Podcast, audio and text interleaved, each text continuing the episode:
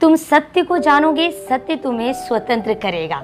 सभी को जय मसीह की मित्रों, प्रभु यीशु मसीह के नाम से मैं आपका स्वागत करती हूँ अपने इस चैनल में, जहाँ हम परमेश्वर के वचनों को सुनते हैं। क्या आपने सुना? अभी अभी जो वचन मैंने आपके सामने पढ़ा, यह लिखा है योहना रचित सुसमाचार, अध्याय आठ, वचन बत्तीस में, जहाँ लिखा है, तुम सत्य को जानोगे, सत्य तुम्हें स्वतंत्र करेगा। जी हाँ मित्रों, यह दावा है हमारे प्रभु यीशु मसीह का, जो लोगों के मध्य में खड़े हैं, भीड़ के मध्य में खड़े हैं, जहाँ लोग वाद विवाद कर रहे हैं। लोग प्रभु के विरोध में बोल रहे हैं, उनके विरोध में षड्यंत्र को रच रहे हैं और उनको समझाने के लिए प्रभु कहते हैं कि यदि तुम सत्य को जानोगे, सत्य तुम्हें स्वतंत्र करेगा। तो लोगों का प्रत्युत्तर कुछ इस प्रकार का है। लोग कहते हैं कि हम तो किसी के दास नहीं हैं। हम तो अब्राहम के वंश से हैं। हम किसी के गुलाम नहीं हैं। हम कैसे स्वतंत्र हो सकते हैं? तो प्रभु कहते हैं कि तुम पाप के गुलाम हो। तुम पाप के गुलाम हो और तुम इस पाप के गुलामी से आज़ाद हो सकते हो सत्य को जानने के द्वारा। तुम सत्य को जानोगे और तुम आज़ाद हो जाओगे हर एक पाप से, हर एक बुराई से। पाप जो है, हमें गुलामी में लेकर जाता है, बंधुआई में लेकर जाता है। शैतान की कैद में लेकर जाता है, लेकिन सत्य हमें आज़ादी को प्रदान करता है, स्वतंत्रता को प्रदान करता है। तो क्या है सत्य?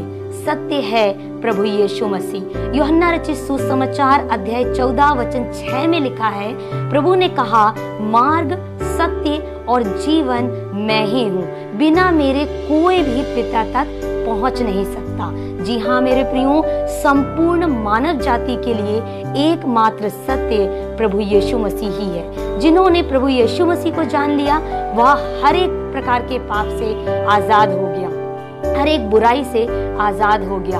बाइबल में ऐसे हम कई उदाहरण पाते हैं जिन्होंने सत्य को जान लिया और वे आज़ाद हो गए। हम जानते हैं शाउल के विषय में। शाउल जो नाम से ही लोग उसके थरथर कांपते थे। शाउल एक ऐसा व्यक्ति था जो बड़े अधिकार को, बड़े पद को रखता था, जो परमेश्वर के लोगों को सताने वाला था, लोगों को मार देने वाला था, लोगों को दंड सजा देने वाला था। लेकिन जिस समय उसके जीवन में सत्य आया उसका जीवन बदल गया। शाउल पॉलुस बन गया, परमेश्वर का सेवक बन गया। वो लोगों को सुसमाचार सुनाने वाला, लोगों को जीवन को बचाने वाला बन गया। हम बाइबल में एक और उदाहरण पाते हैं, एक स्त्री का उदाहरण, जिसे हम सामरी स्त्री के नाम से जानते हैं।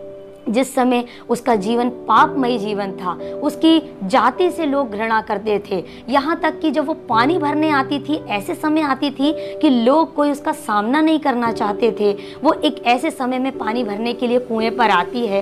उस समय सत्य की मुलाकात उस स्त्री से होती है। और जब सत्य को वह जान जाती है, प्रभु यीशु मसीह को वह जान जाती है, उसका जीवन पूरी तरह से बदल जाता है। वो लोगों को बचाने वाली बन जाती है। वो परमेश्वर की सेविका बन जाती है। जी हाँ मित्रों, जब सत्य हमारे जीवन में आता है, सच हमारे जीवन में आता है, हमारा जीवन बदल जाता है। हम पाप के गुलाम नहीं रहते, हम पाप के अधीन नहीं रहते, लेकिन हम पाप से आज़ाद हो जाते हैं।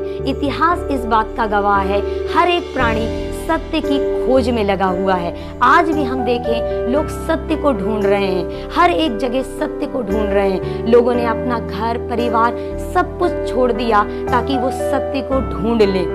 लोग ढूँढने के लिए, जान देने के लिए तैयार हैं, लेकिन सत्य को जानना कोई नहीं चाहता है। सत्य क्या है? बाइबल कहती है, सत्य है प्रभु यीशु मसीह। बाइबल में परमेश्वर का वचन कहता है, परमेश्वर ने जगत से ऐसा प्यार किया कि उसने अपना एक लौता पुत्र दे दिया। जो कोई इस पर विश्वास करेगा, वह नाश नहीं होगा परंतु अनंत जीवन को प्राप्त करेगा।